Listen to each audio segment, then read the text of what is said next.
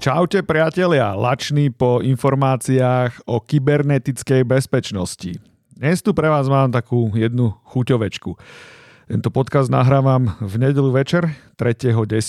a dnes e, bola v takej komerčnej telke, že Markíza relácia, ktorá sa volá, jak sa to volá, na telo, myslím, sa volá a, a niečo sa tam udialo. Takže ja slúbujem, že dnes budem stručný, ale e, bola tam povedaná jedna strašná nehoráznosť a ja by som uh, rád na to upozornil, lebo obávam sa, že keď na to neupozorním ja, tak na to asi neupozorní nikto a pravdepodobne si to nikto nevšimne ani neuvedomí. Takže o čo ide? Alebo o čo išlo? Dnes v tej relácii sedeli uh, dvaja hostia. Jedna bola začnem od dámy aby bolo jasné, ak som určil tie priority. Sedela tam bývalá ministerka vnútra Denisa Saková. No a spolu s ňou tam sedela taká veselá figurka, vždy keď ju vidím, tak sa neubraním smiechu. Uh, sedela tam s ňou Gabor Grendel. Ja len pripomeniem v tejto súvislosti, že, že Gabi je uh, familiárneho názvu. nedá, nedá mi to inak, ale á, dobre, tak budem normálny.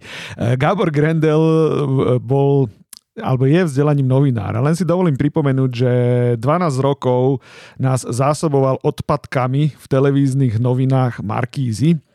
Potom zažil raketový nástup svojej kariéry a robil podržtašku e, Lipšicovi, keď bol minister vnútra. Takže podržtaška v tomto prípade znamená, že bol jeho hovorca a pravdepodobne tým, že sa niekto stane takýmto spôsobom hovorcom na ministerstve vnútra, tak to z neho automaticky robí odborníka na bezpečnosť v tejto krajine, takže sedí vo všetkých možných komisiách a teraz tiež myslím je v nejakom výbore na kontrolu SIS alebo niečo podobné, takže Gábor je brutálne dôležitý človek. A Gábor tam dneska obhajoval e, podľa mňa vec, ktorá je celku neobhajiteľná. No, tak e, aby som to teda celé dosadil do, do nejakého kontextu, že o čo ide asi ste všetci zachytili, že, alebo teda vieme, že tento štát vedú idioti a vždy reagujú jednoducho v panike a teraz sa to stalo tiež, lebo tak uh, krátko, keď zosumarujem históriu, uh, strašný bordel na NAKA, pobrali ich im vyšetrovateľov, potom ich pustili von, no skrátka bordel. A na základe toho samozrejme štát zareagoval v panike a zriadil prosím vás, že pracovnú skupinu pre obnovu dôvery v právny štát celý problém, že táto pracovná skupina pravdepodobne uh, uh, sa inšpirovala u nejakých teroristov alebo, alebo kyberteroristov a takéto návrhy sype toho. Za to by sa fakt nemusela hambiť žiadna teroristická skupina. Takže táto pracovná skupina má 20 členov a medzi týmito členmi nájdete aj takých odborníkov, akým je MGR Art Veronika Remišová artdm.a. Takže ako sami vidíte, o odbornosti tejto pracovnej skupiny nemusí mať vôbec obavy, je v dobrých rukách, držia, držajú pevne, ako drží bábkoherec bábku vo svojich rukách, takže verím, že všetko to bude fungovať perfektne. Oni vraj vygrckali do sveta nejakých 17 návrhov a tie 17 návrhov nejak uniklo von. Ja som to nezachytil, lebo ja si tieto kraviny nevšímam. To, tak jak to vzniklo, tak to aj, tak to aj pomine, len v panike potrebovali na niečo zareagovať. Ale vraj unikli von. No, ako som hovoril, ja som to nečítal, ale, ale, ale vraj sa to dostalo k novinárom. No a tak oni si tak o tom, o tom diskutovali si v tej relácii a padla tam jedna vec, ktorú si teraz vypočujeme. Ja vám to pustím. Počúvajte. Posledná otázka. Jeden z návrhov je nákup e, odpočúvacieho zariadenia, ktoré vie prelomiť aj kryptovanú komunikáciu cez aplikácie ako WhatsApp, e, Trima alebo Signál. Pán Grendel, keď si predstavíme, že v akej sme teraz situácii, že vidíme, že je tu teda nejaká vojna v policajných zložkách, je toto dobrý nápad v takomto momente nakupovať? Nemajú si, ne, nepovedia si ľudia z verejnosti, že akurát sa ocitneme v situácii, že budú unikať nejaké komunikácie na vyšetrovateľov, sudcov a podobne? Ak budú unikať, tak tie úniky treba potrestať. To je odpoveď na to. Ale keď chceme seriózne bojovať so zločinom, aj s korupciou, čo sme teda ľuďom slúbili, že teda keď nastúpime, tak bez ohľadu na to, či pôjde o vládnych alebo opozične, alebo akýchkoľvek verejných činiteľov, tak proste po korupcii sa pôjde. Tak ak toto chceme naplniť, tak samozrejme, že polícia, a to musí byť aj, aj keby ministerkou bola pani Saková, tak aj ona musí uznať, že polícia nemôže zostať tri kroky za organizovaným zločinom. Jednoducho áno, technológie sa vyvíjajú, a keď my nevieme zmonitorovať, o čom si vypisujú či už korupčníci, alebo drogoví díleri, alebo teroristi, alebo ktokoľvek, tak budeme vždy pozadu. Áno, vždy pozadu budú, ono to tak jednoducho vo svete je. Polícia jednoducho mm, tak nejak je pozadu, lebo sa musí pohybovať v rámci niečoho, čomu sa hovorí zákon. O tom by Gáborko mohol niečo vedieť, že teda policia si nemôže robiť len uh, taký nejaký rýchly nápad, ktorý, ktorý ich napadne a presne o tom toto je. A tu si len, tu si len dovolím jednu takú fakt ako cynickú poznáku. Gáborko hovoril niečo o tom, že keď uniknú voľňaka od posluchy, tak sa to bude akože tvrdo trestať. Ja len položím takú otázku, že a dnes, keď unikajú všelijaké informácie z vyšetrovania a novinári to majú prakticky hneď, ako, ako je nejaký výsluh a, a toto, a prečo toto nikto netrestá? Ale nič, to, to, to nechcem zbytočne o toho rýpať. Najmä si muziku a poďme si o tom trošku porozprávať. Takže štát by strašne rád odpočúval šifrovanú komunikáciu. To je podľa mňa je to dosť absurdná vec, akože odpočúvať niečo, čo je šifrované. Ale dobre, pomaličky, lebo predbieham sám seba, poďme sa na to pozrieť postupne. Aby som fakt niekedy chcel vidieť brainstorming takejto pracovnej skupiny, akože keď som videl tie mená, čo, čo, čo sú tam, tí ľudia, odkiaľ pochádzajú, no to musí byť, to musí radosť ich počúvať tých ľudí. To, to musí byť brutálna komédia. Musíme viac odpočúvať. O, oni, oni prešli všetci na šifrované tieto prostriedky, my nič nevidíme, my nič nepočujeme, do telefónu už nikto nič nehovorí. No, tak, tak to jednoducho je a inak to nebude. Chcú poručiť vietru dešti, žiadny drogový dealer, korupčník ani žiadny terorista sa pred nimi za žiadnych okolností neskrie. To, to tak bude. Dobre, nič, stačilo srandy. Poďme sa na túto celú záležitosť pozrieť technicky. Takže, dnes sa na realizáciu od posluchov používajú na Slovensku systémy od izraelskej firmy Verin Systems. A ja teraz veľmi zjednodušene opíšem, ako to celé vlastne funguje. Ono technicky to vyzerá tak, že každý telekomunikačný operátor má na nejakom svojom centrálnom bode, ak chcete hovorím ústredňa tomu centrálnemu bodu, všetko v rámci fakt jednoduchosti, žiadne, žiadne odborné termíny tu nebudem používať ani nič, aby, chcem, aby tomu jednoducho všetci rozumeli a zorientovali sa. Takže odborníci, furt sa za to ospravedlňujem, sorry aj teraz, ale budem fakt hovoriť jednoducho. Aspoň sa o to pokúsim.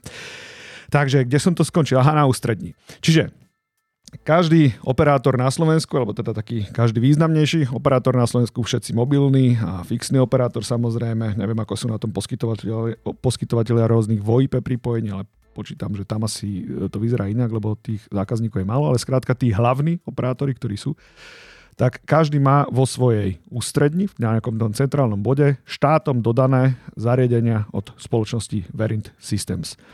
A Chcel som tu aj porozprávať o tom, že akým spôsobom vlastne štát e, refunduje náklady, keďže to není nejak extra lacná ale záležitosť, ale nebudem, nebudem sa o tom zbytočne rozmázať. Ale je to komédia jednoducho, keď teda vy máte povinnosť im to, im, im, im to umožniť, ale tie implementačné náklady, o to je potom, no, to sa potom handrkuje jak na tureckom trhu. Dobre, ale o tom som nechcel. OK. Dobre, takže každý operátor má teda na tej svojej ústrední našrobované teda nejaké, nejaké krabičky od Verintu.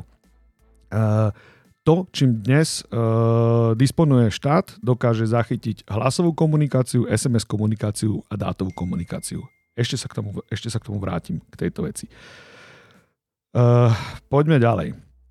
Uh, do tohto zariadenia ako takého, uh, to, to, tiež si ľudia, to si tiež ľudia uh, trošku milne celé predstavujú, ale do takéhoto zariadenia nemá operátor žiadny prístup. To, to je pochopiteľné. To žiadny človek od operátora neovláda takéto zariadenie, ako by si mnohí mohli myslieť.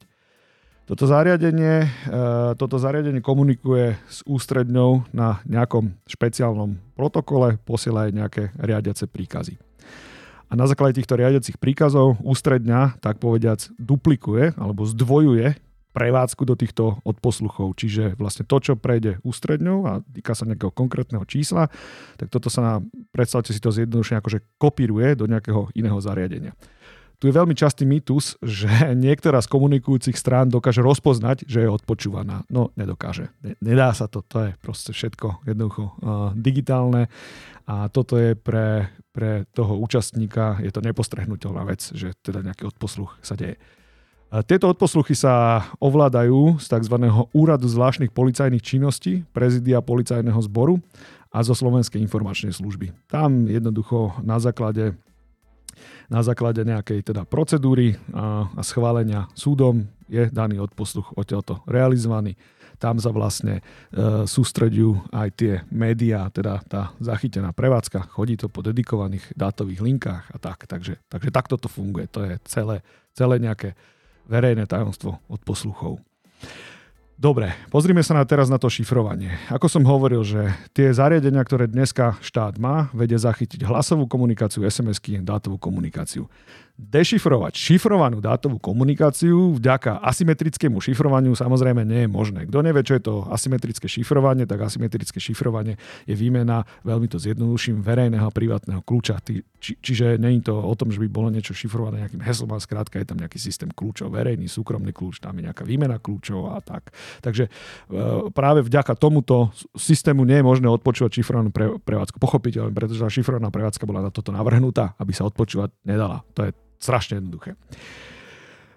A teda tie šifrované, šifrované komunikačné protokoly, oni nie sú šifrované preto, aby si niekto kúpil nejakú zázračnú krabičku a tá ich zrazu zázračne začala dešifrovať. To si fakt len, len živý idiot môže mysleť takúto vec, lebo ak by to bolo takéto jednoduché, tak na čo by sa šifrovalo potom? Nebudem predsa šifrovať niečo, e, čo, môže, čo, čo následne potom môže nejakou zázračnou krabičkou dešifrovať. Áno, dešifrovať sa, dešifrovať prevádzka sa dá, dá sa dešifrovať prevádzka aj nechce, ne? ale musia byť na to splnené nejaké predpoklady. Nejde to urobiť tak, že lusknem prstom, nasadím krabičku, bum a zrazu mám, zrazu mám jednoducho dešifrované. No a teraz keď sa bavíme o tých šifrovacích protokoloch, tak drvia väčšina tých komunikačných protokolov, ktoré dneska teda sa využívajú v tých aplikáciách, o ktorých sa hovorí, čiže WhatsApp, Signal, Trima a podobne, tu ide o tzv. end-to-end šifrovanie, čiže tie dve komunikujúce strany, ktoré sú tam, si na začiatku komunikácie vymieňajú šifrovacie kľúče. No, oni si ich vymieňajú práve preto, aby to nechodilo cez nejaký centrálny bod, aby nejaký centrálny bod nemohol tieto veci fakenúť a stať ako tzv. man in the middle, čiže medzi tými dvomi komunikujúcimi stranami. Typický man in the minulý útok vychádza, alebo vyzerá tak, je realizovaný tak, že, že máte dve komunikujúce strany. Stranu A, stranu B. Medzi nimi sedí niekto, medzi týmito dvomi stranami. Ten, ktorý sedí medzi nimi, tak strane A podstrčí falošný šifrova- svoj šifrovací kľúč, strane B podstrčí iný šifrovací kľúč, voči strane A sa ten centrálny bod vydáva ako strana B, voči strane B sa vydáva ako strana A a celá komunikácia prechádza cez neho a vlastne tak je dešifrovaná. Toto je veľmi zjednodušené, ale toto sa urobiť nedá v tomto prípade. To, lebo však tie aplikácie boli vždy dizajnované preto, aby sa toto jednoducho urobiť nedalo.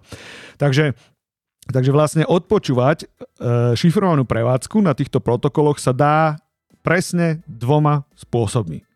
Prvý spôsob je tzv. útok na systémy výmeny kľúčov medzi komunikujúcimi stranami. A teda snažiť sa im podstrčiť falošné kľúče, a odpočúvať prevádzku na úrovni nejakého centrálneho bodu. Man in the middle, to som pred chvíľou vysvetlil. Čiže toto je prvý spôsob, ako by sa to dalo urobiť. Ale toto je veľmi nepravdepodobné, pretože ten systém, systém výmeny kľúčov presne s týmto počíta. A dobre napísaná aplikácia si s týmto veľmi ľahko poradí. Ono, ono to není, není také, také triviálne, ak si, ak si laici predstavujú, že, že všetko šifrované sa to dešifrovať. No nedá, lebo však pri, už pri samotnom návrhu počítam s tým, že mi to niekto bude chcieť dešifrovať a robím to tak, aby sa to urobiť nedalo. Toto je dôležité si vždy pri tomto uvedomiť, že celé to je robené tak, aby sa to urobiť nedalo, to dešifrovanie. No a potom prichádzame k druhej možnosti. A táto druhá možnosť je podľa mňa tá, po, ktorým, po ktorej im už tečú slinky v tej pracovnej komisii. No, čiže tá spočíva, to spočíva v tom, že na koncové zariadenia nasadíte špionážny software. A ten špionážny software, napríklad s názvom Pegasus, ja ho tu už teda promujem pár, pár podcastov, od izraelskej spoločnosti NSO Group. No, tu je dôležité povedať, že toto je samozrejme úplne začiarov, pretože tu ide o aktívny hacking koncového zariadenia. Toto nie je žiadny odposluch prevádzky na úrovni nejakého centrálneho bodu ako sa to deje teda štandardne pri nejakej hlasovej prevádzke. Ale tu potrebujete nasadiť do koncového zariadenia, ktoré je v, majetku konkrétneho užívateľa. Čiže vy, chcete, vy, vy musíte poškodiť zariadenie užívateľa, ktoré je jeho majetkom, aby ste z neho mohli dostať data. Podľa mňa toto je, toto je absolútne záčiarov. Uh, takéto niečo. To, neviem, neviem, no, neviem. Ale viem, za chvíľku pri tom budeme. Takže Ja len tuto by som chcel zdvihnúť takú akože červenú vlajku a pokiaľ to novinárom ešte nedocvaklo, tak oni ako prví by mali spozorneť, pretože môžu dopadnúť úplne rovnako ako ich kolegovia v Maďarsku. Pretože momentálne nič iné na trhu ako Pegasus nie je. A mne teda nie je známe, že by tu bol ešte iný podobný systém ako Pegasus, ktorý teda by sa dal takým, takto, takto jednoducho nasadiť pretože Pegasus využíva koncept tzv. zero day a najmä zero click zraniteľnosti, o ktorých, a teraz pozor, nevie ešte ani výrobca operačných systémov, na ktoré cieľia. Tu je e, celkom užitočné dodať, že v tomto prípade ide možno o lepšie strážené tajomstvá, ako je recept na Coca-Colu. A dostaneme sa v niektorom budúcom podcaste aj k týmto Zero Day zraniteľnostiam, aby ste mali predstavu, ako biznis s takýmito zraniteľnosťami uh, funguje a prečo je to tak veľmi dobre strážené, tieto veci. Takže keď, keď, keď toto zhrniem, tak uh, naozaj pracovná skupina, ktorá bola vytvorená, ktorá si dala taký honosný názov, že obnova dôvery v právny štát, tak oni by túto obnovu dôvery v právny štát veľmi radi dosiahli využívaním, využívaním prostriedkov, ktoré používajú kyberteroristi a ktoré používajú rôzne a rôzne také zvláštne, zvláštne režimy na tejto planete a môžu sa pomerne nekontrolovane nasadzovať proti, proti hoci komu. Takže pozor, tu nejde o klasické odpočúvanie. Netreba si tieto pojmy míliť. Lebo títo páni v tejto pracovnej skupine by vám to veľmi radi takto predali, že to chcú robiť v záujme ochrany zákona a boji proti terorizmu a boji proti korupcii. No, mimochodom do tohto žvastu už vedie dnes zabaliť všetko do boja proti korupcii, takže, takže bacha na to, lebo naozaj nám sem chcú infiltrovať e, metódy, ktoré si myslím, že by tu nemali nemali veľmi čo robiť. Dobre, slúbil som, že tento podcast bude krátky, takže ideme k záveru. A ja som naozaj hlavne chcel, aby sa vedelo, že teda že teda niečo takéto, nejaké takéto nápady imbecilné uh, sú na stole. Pozor na to, pozor najmä novinári. Uh, podľa mňa by ste sa v tom mohli začať trošku viacej vrtať a trošku viac sa pýtať. Ja som teda vás chcel na to iba, iba upozorniť, na takúto vec. Tu treba vedieť teda, že uh, štát by mal rád viac kontroly a štát by veľmi rád hekoval koncové zariadenia. Pozor na to. K tomuto dodávam, že ja síce nie som právnik, ale som si skoro istý, že štát na niečo takéto nemá právo. Momentálne, podľa toho, ako je legislatíva nastavená. Ale pozor, pokiaľ mi je známe, tak na podobnú prasárničku si nedávno zmenou legislatívy schválili v Nemecku. A v Nemecku je dnes situácia taká, že Nemčúri môžu dnes ktorémukoľvek občanovi Nemecka nainštalovať dobrovoľne, na silu alebo úplne skryte akýkoľvek špionážny software. Dobre, toto je všetko, čo som vám chcel povedať. Buď, buďte pozorní, soudruzi, bdete, a možno sa páni, alebo opačne, dámy a páni novinári, skúste tej pracovnej skupinke opýtať, čo tým vlastne na, mali na mysli. Lebo technicky sa to realizovať formou klasického odposluchu nedá. Čau. thank you